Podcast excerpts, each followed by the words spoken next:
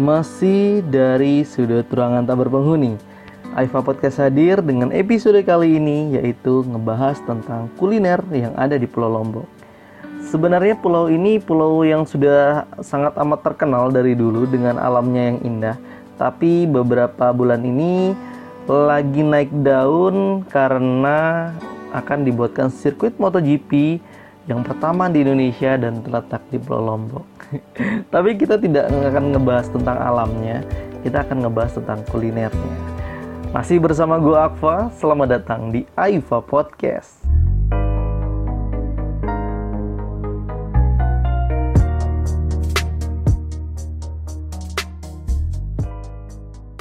Berbicara tentang Lombok, serasa gue kembali ke masa kecil gue, dimana kecilnya gue hidupnya di Pulau Lombok sampai dengan berusia 20-an tahun ya. Memang kota yang sangat indah, kota yang menurut gue lebih tepatnya surga kecil di Indonesia. Karena alamnya yang luar biasa, lalu banyak sekali orang-orang yang ramah di sana. Dan Lombok ini adalah kota yang sekarang lagi banyak diperbincangkan di Indonesia karena Presiden RI membuat keputusan akan dibuatkan sirkuit MotoGP dan pertama kali di Indonesia, yaitu ada di Pulau Lombok. Wah, seru banget itu ya. Tapi kalau kita ngomong-ngomong tentang Pulau Lombok, tentunya banyak hal yang kita akan temui. Jadi kayak gue sekarang lagi ngobrol, lagi nge-podcast dan seolah kayak bernostalgia. Udah lama banget gue ninggalin Pulau Lombok dan masih terngiang di kepala, kadang kayak ingin kembali ke sana, hidup kembali di sana. Mungkin tapi saatnya nanti ya. Lombok adalah tempat yang indah, tempat yang kalau misalnya ada film di sana, itu ada film seperti film cerita gitu. Nah, jadi film cerita judulnya Jangan ke Lombok Nanti Nggak Mau Pulang, karena emang bener kalau untuk Lombok cuma hanya 1-2 hari kalian nggak akan habis waktunya, nggak cukup gitu, nggak akan cukup waktunya untuk menghabiskan pantai-pantai yang ada di Lombok. Paling kalau 1-2 hari cuma hanya ke Pantai Kuta, Tanjung An, lalu ke Pantai Senggigi. Ya pantai-pantai yang dekat-dekat aja, padahal sebenarnya banyak sekali pantai yang bisa dieksplor. Dan salah satunya ada pantai yang luar biasa. Kalau dulu zaman gue kuliah di Lombok itu, di Mataram tepatnya, itu sering banget jalan-jalan ke pantai-pantai. Pantai yang jauh pun ada di Lombok Timur, Lombok Tengah, dan pantai-pantai yang luar biasa. Banyak gili di sana. Tidak hanya Gili Trawangan, Gili Meno dan Gili Air, tapi banyak sekali ada Gili Nanggu, banyak tuh gili-gili banyak kecil-kecil yang luar biasa indahnya. Kota yang sangat ramah, kota yang sangat indah. Tentunya Pulau Lombok menghadirkan makanan-makanan yang pedas. Dan kali ini kita ngebahas tentang keindahan kuliner Pulau Lombok. Bukan keindahan alam ya, keindahan kuliner Pulau Lombok. Karena kulinernya Lombok ini indah, pedas. Rasanya itu yang luar biasa. Jujur, banyak sekali makanan Pulau Lombok yang sampai sekarang gue belum bisa temuin di kota manapun. Paling sekedar cuma ayam taliwang, that's it, itu aja gitu. Paling di Jakarta juga ada beberapa. Cuma ada tempat-tempat yang belum pernah menghadirkan makanan-makanan yang lain gitu. Misalnya seperti nantilah gue jelasin ya. Nanti nggak penasaran, nanti kayak rasanya penasarannya hilang kalau gue sebutin sekarang. Hal-hal kayak begini sebenarnya untuk kalian yang bisa tahu gimana sih kuliner-kuliner di pulau-pulau yang kalian belum pernah kesana. Sambil ngedengerin podcast gue mungkin bisa menjadi referensi apabila kalian ke Lombok. Makanan-makanan ini bisa menjadikan kalian itu referensi untuk kalian kesana gitu. Jadi nggak cuma hanya mengeksplor alamnya Lombok saja, tapi kalian bisa pergi ke tempat-tempat yang menjual makanan tersebut. Lombok ini kaya sebenarnya.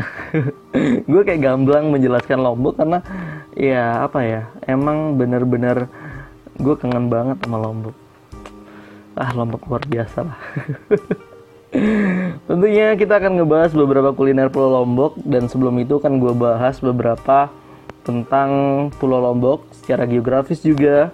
Nah, jadinya dari Wikipedia gue ngebahas Pulau Lombok secara geografis terletak di Indonesia bagian tenggara, tergabung dalam himpunan pulau-pulau Sunda kecil bagian barat. Dan di sebelah timur Pulau Bali letaknya, di sebelah barat Pulau Sumbawa yang masuk dalam wilayah Provinsi Nusa Tenggara Barat. Dan Lombok juga memiliki luas daratan yaitu 5.435 km persegi dengan jumlah populasi penduduk 3.167 juta jiwa. Jadi tidak terlalu besar ya, kalau misalnya kita bandingkan dengan Pulau Jawa itu sangat kecil sekali, yaitu cuma 5.435 km.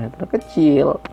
Paling cuma kalau misalnya kalian kelilingin Lombok itu seharian lah ya, seharian atau sehari setengah lah. Itu kalian bisa kelilingin Pulau Lombok, nggak terlalu besar kok pulaunya. Sebagian besar pantai di Pulau Lombok sangat indah banget, yang seperti gue jelasin tadi. Lombok bagian selatan itu ada Pantai Skotong, nah, Pantai Blongas, Pantai Buun Mas, Pantai Selong Belana, Pantai Mawi, Pantai Semeti, Pantai Mawon, Pantai Areguling, ada Pantai Kuta, Pantai Segar, dan ada Pantai Bukit Mereise. Dan ini pantai-pantai ini bagian selatan, jadi kalau misalnya kalian mau ke pantai-pantai ini, dari bandara misalnya kalian mau menginap di daerah sana, karena di daerah Kuta banyak penginapan, jadinya kalau misalnya turun dari bandara di Lombok International Airport, jadi kalian langsung aja menuju ke sana. Kalau misalnya kalian ke Mataram dulu baru ke sana, wah dari ujung ke ujung. Jadi dari bandara langsung kalian menuju ke sana. Dan tentunya Lombok terbagi menjadi 4 kabupaten, yaitu Lombok Barat, ada Lombok Tengah, ada Lombok Timur, dan ada Lombok Utara juga. Dan panorama di Pulau Lombok tentunya luar biasa ya. Gue gak bisa ngejelasin lagi karena sudah sangat terkenal, apalagi ada Gunung Rinjani. Tapi beberapa bulan kemarin ya, Lombok terkena musibah, yaitu ada gempa dahsyat di sana dan mengakibatkan banyak berjatuhan korban jiwa. Itu gue perhatiin banget dan berduka cita atas itu semua. Cuma ya, itu kejadian alam. Sekarang lagi banyak gempa-gempa di mana-mana. Lalu banyak sekali bencana alam yang tidak terduga. Jadi hati-hati aja, apalagi ada gosip ataupun isu ya sebenarnya, bukan gosip, isu bahwa akan ada terjadinya gelombang tinggi yang sampai ke daratan, yaitu tsunami. Cuma ya kita waspada aja ya, karena memang Indonesia adalah salah satu negara yang dikelilingi oleh bencana alam, erupsi Gunung Merapi dan lain sebagainya. Ya, kota indah Lombok harus berduka gara-gara bencana tersebut, dan mudah-mudahan cepat kembali pulih ya. Dan sekarang sudah agak mulai berkembang lagi. Dan kita kembali lagi ke Gunung Rinjani, salah satu gunung yang luar biasa, yang indah banget, dan ada danau Segara Anak di dalamnya. Jadi kalau misalnya pendaki itu kalau gue bilang belum disebut pendaki apabila dia belum menaiki Gunung Rinjani. Jadi ini memang salah satu destinasi para pendaki untuk menaklukkan Gunung Rinjani. Oke, itu beberapa gambaran tentang keindahan Pulau Lombok, tentang gimana geografi Pulau Lombok, dan kita menuju ke kulinernya Pulau Lombok. Gue kalau ngebahas kuliner ini emang apa ya, kayak rasa keinginan gue lebih meningkat untuk kembali ke sana. Mudah-mudahan aja podcast gue ini bisa memvisualisasikan gimana kuliner Pulau Lombok ini lezat dan menarik, tentunya untuk kalian bisa datengin apabila kalian ke Pulau Lombok. Yang pertama gue ambil dari salah satu artikel, yaitu https://blog.reservasi.com, yaitu makanan khas Pulau Lombok. Yaitu yang pertama adalah plecing kangkung. Nah, ini plecing kangkung makanan khas Pulau Lombok yang berupa olahan tanaman air begitu populer di setiap rumah makan di Lombok. Rasanya belum Lombok kalau misalnya belum menikmati kuliner yang satu ini. Memang tampilannya sederhana, namun rasanya luar biasa. Paduan cabai rawit, garam, tomat, dan terasinya begitu menggetarkan lidah. Setiap orang yang mau makannya pasti menangis nikmat karena sensasi pedasnya yang luar biasa. Dan plecing kangkung juga ini jelas sangat sehat dan membantu kesuburan karena ditambah tauge dan taburan kacang goreng untuk menambah rasa gurihnya. Jadi salah satu yang tidak boleh kalian ketinggalan itu plecing kangkung, dan ini khasnya beda kangkungnya. Kangkungnya di tempat manapun itu beda sama kangkung di Pulau Lombok, karena kangkung dari Pulau Lombok itu renyah dan daunnya tidak lebar, jadi daunnya kecil dan itu luar biasa enak. Serius, gue harus merekomendasikan ya, karena plecing kangkung ini enak, memang enak banget gitu. Dan kalian kalau ke Lombok belum mencoba ini, kalian belum ke Lombok. Dan selanjutnya yaitu ada ayam taliwang. Nah ini salah satu makanan yang sudah banyak ada dimanapun, di pulau-pulau Jawa, di luar pulau Jawa juga banyak yang menghadirkan ayam taliwang Lombok, karena banyak orang Lombok yang bermigrasi ke pulau-pulau lain. Dan ayam taliwang ini sudah pasti makanan khas Lombok yang paling populer. Soalnya ayam taliwang ini yaitu seperti ayam taliwang bakar dan rasa pedasnya maknyus banget. Selain itu bisa dibakar, ayam taliwang juga bisa disajikan dengan cara digoreng. Ayam kampung yang dipilih merupakan ayam yang masih muda sehingga dagingnya sangat empuk dan mudah sekali dilepaskan dari tulang-tulangnya. Sensasi makanan pedas memang surganya kuliner di Pulau Lombok. Dan jika sempat, kalau misalnya kalian ke Pulau Lombok, tidak ada salahnya membawakan oleh-oleh ayam taliwang asli dari Pulau Lombok untuk dibawa ke pulau manapun. Nah, apalagi di Jakarta, di hari yang sama rasanya masih nikmat dan bertahan hingga 1 hari full. Nah, jadinya kalau misalnya ada teman-teman kalian yang pengen banget oleh-oleh dari Pulau Lombok, ayam taliwang adalah salah satu makanan yang bisa kalian bawa yang masih fresh apabila 1 hari naik pesawat untuk diberikan kepada teman kalian. Wah, luar biasa deh ayam taliwang tuh. Rasa pedasnya menggugah hati gitu loh. Lidah gue jadi kayak ngerasa, aduh, ini makanan gila banget deh. Gue jadi pengen banget, serius. Dan selanjutnya yaitu ada sate bulayak. Nah, ini juga mungkin namanya sate bulayak ini kurang familiar. Nah, namun sate bulayak ini hampir sama dengan sate Madura lainnya, yang membedakan terletak pada lontong yang disajikan. Keunikan dari sate bulayak gitu ya, karena lontongnya dibungkus dengan menggunakan daun aren dengan bentuk spiral. Cara membukanya pun unik karena harus mengikuti ulir daun aren tersebut. Satenya menggunakan daging sapi yang sudah dipadukan dengan khas sambal suku Sasak, dan kearifan lokal sate bulayak ini dimakan dengan cara tanpa menggunakan sendok atau garpu. Jadi pastikan kalian sudah mencuci tangan sebelum makan ya. Jadi seperti gambaran yang akan gue gambarkan, sate bulayak ini adalah bulayak itu adalah lontongnya. Jadi lontongnya itu, kalau gambaran yang lu pengen tahu, bulayak itu adalah kayak lontong kalau misalnya jajanan namanya cerorot. Nah, jadi dibukanya dari atas, diulir dari daun aren itu sesuai dengan lontong. Lontongnya kecil-kecil memanjang, cuma rasa sambelnya biasanya kalau misalnya sate itu ada sate padang, sate ayam, itu bumbu kacang, ada sate kambing bumbu kecap, banyak sekali, ada sate Ponorogo juga. Nah, untuk sate bulayak sendiri bumbunya itu khas banget ya, bersantan. Cuma gue nggak bisa nggambarin, tapi enak banget dengan biasanya itu ada persan dari jeruk limau di atasnya. Ini enak banget, serius. Dan untuk makannya itu biasanya sambelnya itu lontongnya itu dicoletin dengan bumbunya, lalu dimakan baru dengan satenya.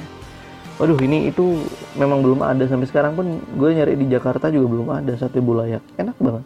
Makanan khas dari Pulau Lombok banyak sekali. Jadi kalian misalnya mau ke Senggigi, mau ke tempat-tempat daerah wisata lainnya yang ada di Pulau Lombok, banyak sekali pedagang-pedagang menjajakan sate bulayak ini. Dan gue harap kalau misalnya lu ke tempat-tempat yang wisata itu dan ada sate bulayak, lu cobain deh. Karena di tempat lain tidak ada. Dan ini enak satenya, kecil-kecil. Kalau misalnya tipikal dagingnya itu kayak daging sate taichan. Jadi pipih-pipih gitu. Seperti itulah. Kurang lebih sama dengan sate taichan. Sate bulayak jangan sampai tidak dicobain.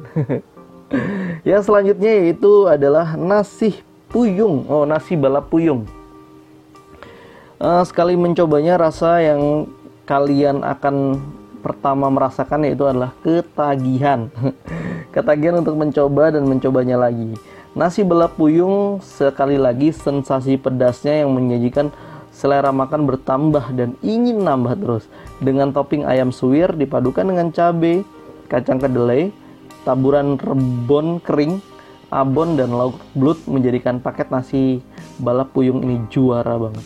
Dah, itu enak banget. Sebagai cerita aja sejarah dari nasi puyung ini, kenapa dinamakan nasi balap puyung?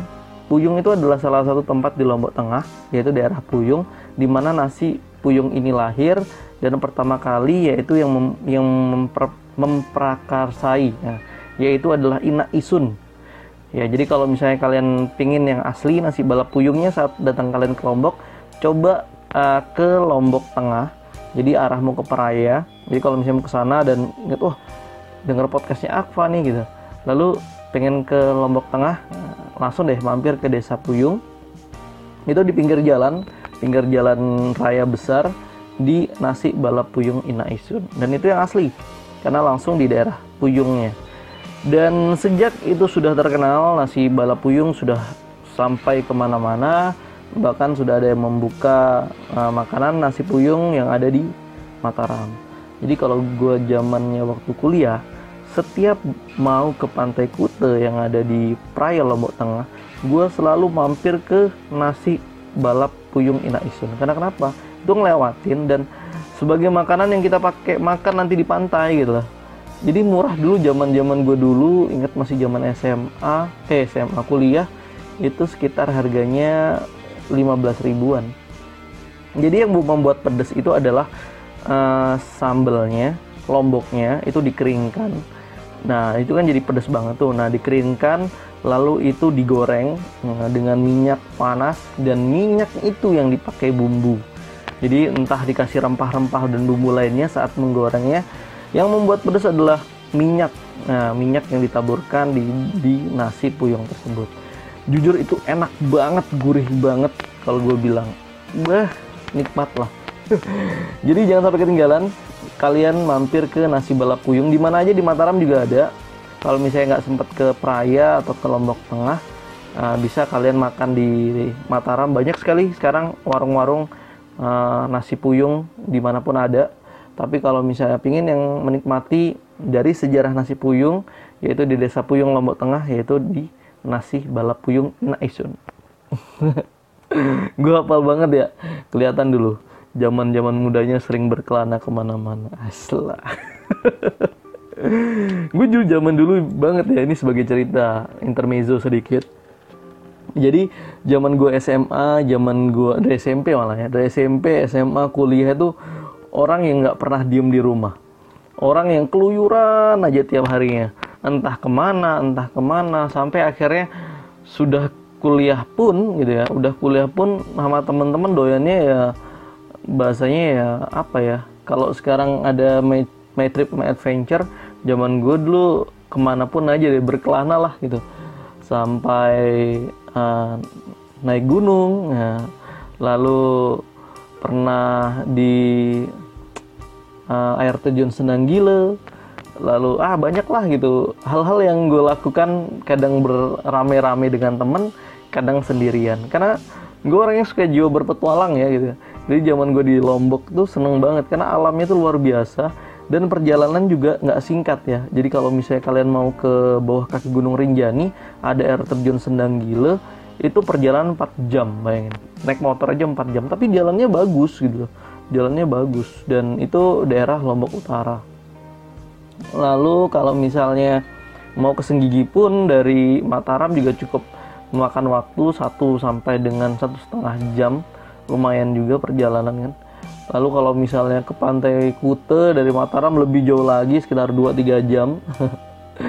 banyak, ada Bukit Tuna itu wah lebih jauh lagi, tapi keindahan pulaunya yang luar biasa yang tidak habis termakan zaman, dan itu memang terjaga keindahannya dan itu luar biasa.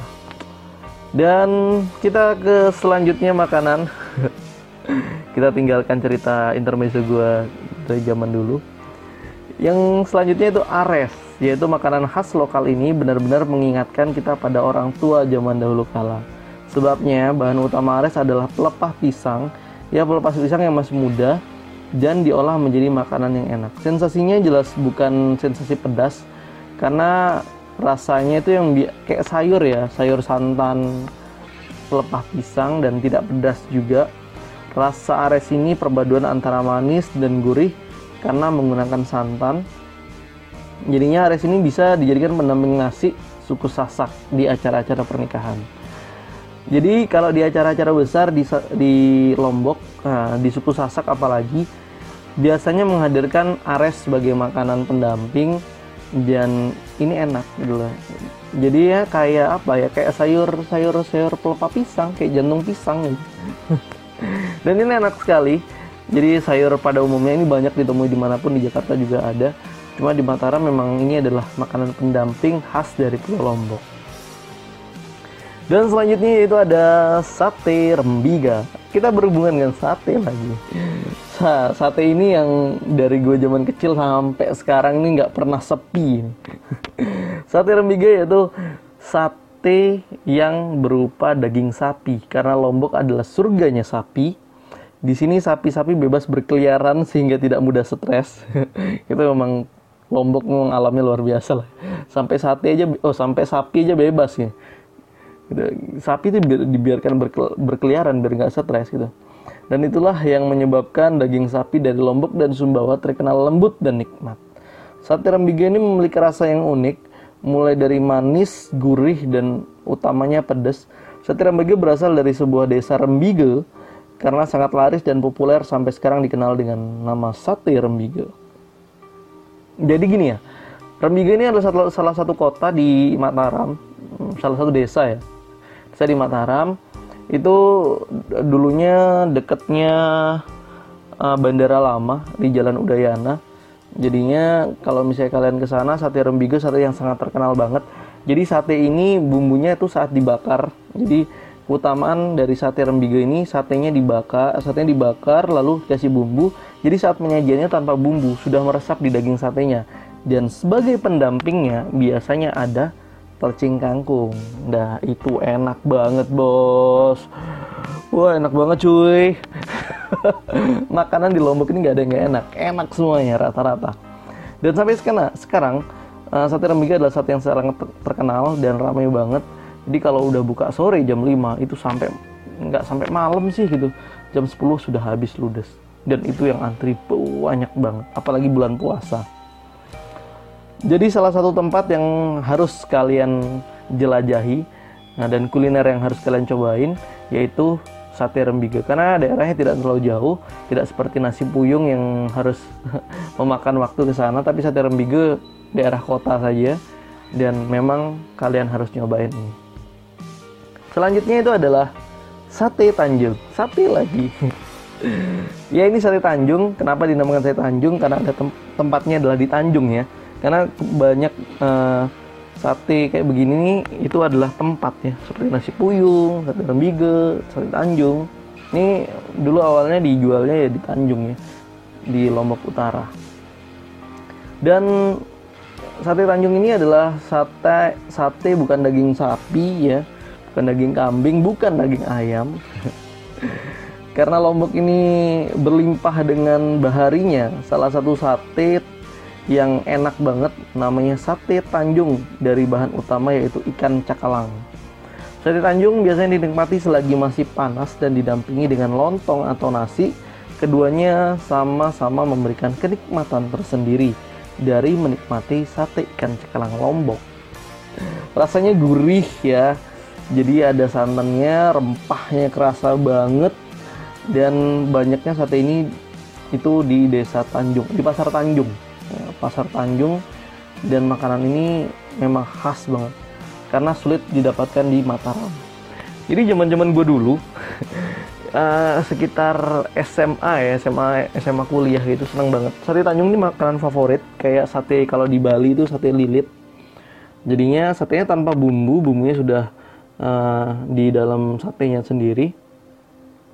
Dan dulu satu tusuk itu kalau nggak salah 1.000.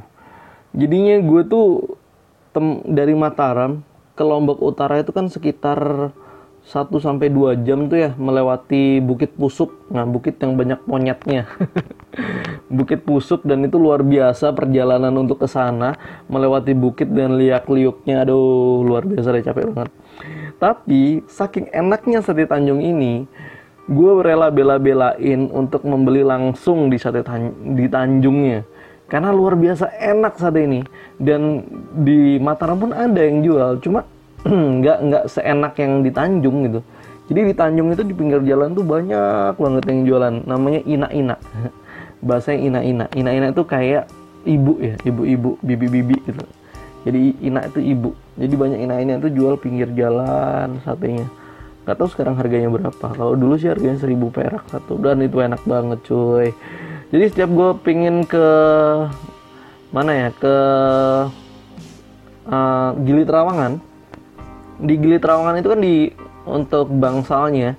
Jadi tempat untuk kalian nyebrang itu melewati di daerah Tanjung juga sih sebenarnya. Jadi kalau misalnya mau ke Gili Trawangan, selalu gue mampir ke sini, atau mungkin ke Sendang Gile di Lombok Utara, di kaki Gunung Rinjani, air terjunnya itu selalu harus gue mampir di sate Tanjung ini karena enak banget sebagai bekal untuk di jalan.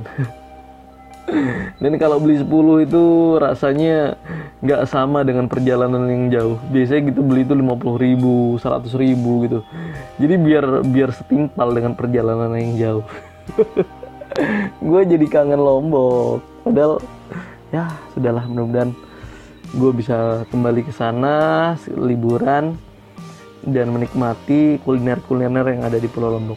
Bukan hanya ini aja sebenarnya, banyak sekali kuliner di Pulau Lombok, dan ini beberapa aja, seperti masih ada ayam rarang, banyak sekali. Dan kalau gue nyebutin satu-satu banyak banget sebenarnya.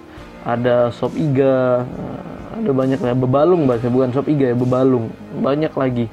Dan itu khas Pulau Lombok. Jadi kalau misalnya kalian ke Pulau Lombok, jangan sampai tidak menikmati makanan-makanan ini, biar ke Pulau Lomboknya itu jadi benar-benar lengkap. Oke, kayak udah gue ngasih tahu deh untuk informasi kuliner yang ada di Pulau Lombok. Thank you banget yang udah ngedengerin podcast gue, dan mudah-mudahan yang tadi gue informasikan, visualisasikan kuliner-kuliner di Pulau Lombok, bisa merasakan rasanya, hawanya, atau mungkin gambaran tentang makanan di Pulau Lombok. Ya, kalau misalnya ada rezeki, main-mainlah ke sana, menikmati kuliner Pulau Lombok. Oke, gue Aiva pamit. Assalamualaikum warahmatullahi wabarakatuh. See you next time and bye-bye.